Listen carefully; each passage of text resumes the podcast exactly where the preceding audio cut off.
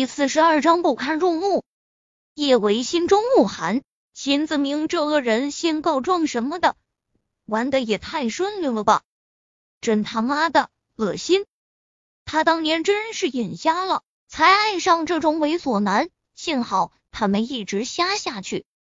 他应该感谢叶安好，让他看清楚秦子明的真面目，及时止损。秦子明见陆廷琛不说话，他以为陆廷琛是信了他的话，他连忙从地上爬起来，指着叶伟的鼻子呵斥道：“叶伟，我说过多少次了，我们之间早就已经结束了，以后请你别再缠着我好不好？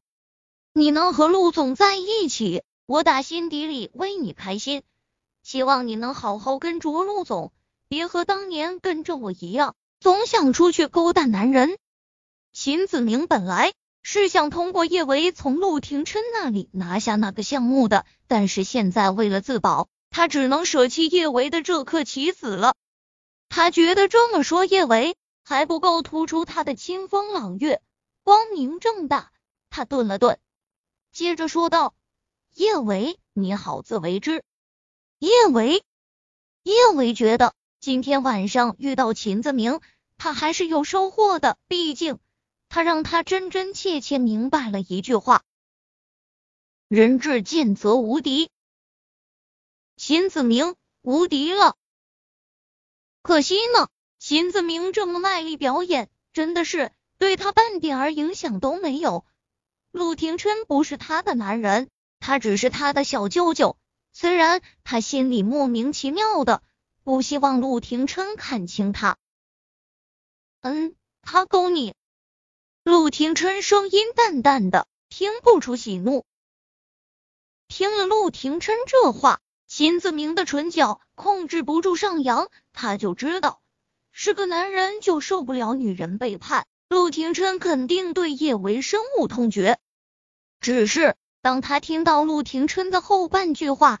他唇角的笑容顿时僵在了原地。他逼着你来到他的小区勾你。本来叶维今天晚上遇到秦子明这只疯狗，心里真挺郁闷的。但是现在他忽然很想笑。小舅舅真是一语中的，真相了。秦子明的脸色有点儿难看，他正愣了好一会儿，才反应过来。陆总，误会，真的是误会。我会来他的小区，是他告诉我说有很重要的事情要当面跟我说。我以为是公事，没想到他一看到我就往我身上扑。他说很想我，他还爱着我，想跟我重修就好。陆总，我是个正常的男人，他这么主动向我投怀送抱，我真的没把持住。陆总，你要相信我，这次的事真的是个意外。秦子明这话真是再次刷新了叶维的三观。人要脸，树要皮，秦子明真的是完全不要脸啊！叶维以为秦子明都说到这份上了，陆廷琛会有点儿相信他的话。出乎意料的是，陆廷琛冷冷一笑，眉眼冷凝，如同雪凝成冰。呵。他口味似乎还没那么重，叶维再也忍不住爆笑出声。小舅舅再一次真相了，他口味的确是没那么重。秦子明这种恶心又油腻的男人，他还真下不了口。陆廷琛这话说的直白又不留情面，秦子明面上不由得有些挂不住，他的俊脸一阵青一阵白。但他惧怕陆廷琛的势力，有气也不敢发作。听着叶维的笑声，秦子明的脸色更加难看。他干脆一不做二不休，彻底毁掉叶维的名声。他阴恻恻的看了叶维一眼，看向陆廷琛的时候，眸中又带着低声下气的真诚。陆少，我知道你不相信我，但是我说这些话都是为你好。叶维这个女人没你想象的那么简单，我是不想让你被她给骗了。五年前我和他是一对恋人，但他太浪，嫌我一个人满足不了他。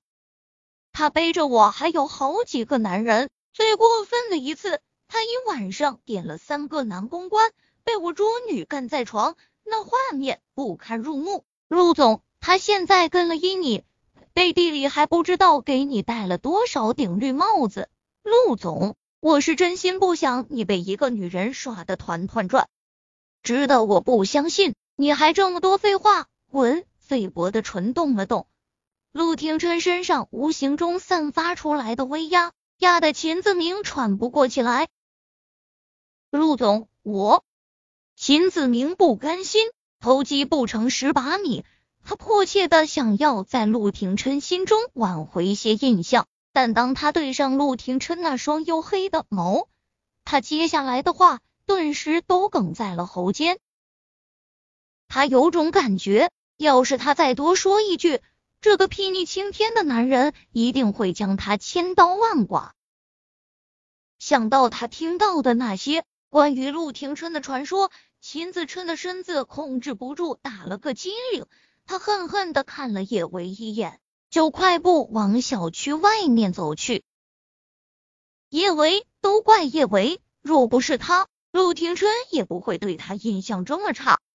能不能拿下陆氏的那个项目？对秦氏至关重要，他绝对不会让一个女人阻挡了他前行的路。就算是不择手段，那个项目他也势在必得。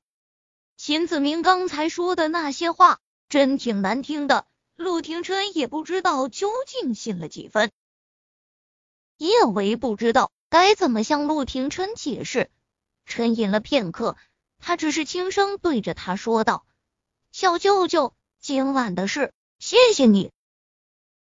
其实叶维还想问他怎么会恰巧出现在这里，是不是过来找他？但想到他已经答应韩景要试着接受他了，这话他没有问出口。他现在该做的就是努力接受韩景，给梁小芷一个完整的家。至于小舅舅，他只是他不该有的奢念。你很喜欢他。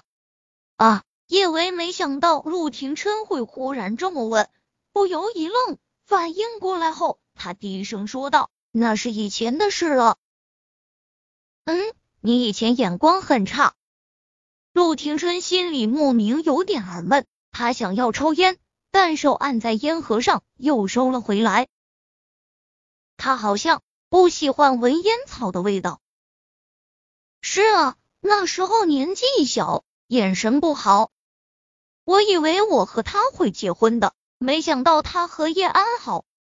想到叶安好和陆廷琛关系匪浅，陆廷琛一直帮着叶安好，叶维连忙闭上了嘴。小舅舅很在意叶安好，他若是当着小舅舅的面说叶安好的不是，小舅舅一定会以为他是故意说叶安好坏话。他不希望小舅舅把他当成是那种喜欢刻意诋毁别人的女人，似乎是看穿了叶维在想些什么。陆廷琛淡淡开口：“我会帮叶安好，是为了报恩。报恩？报什么恩？”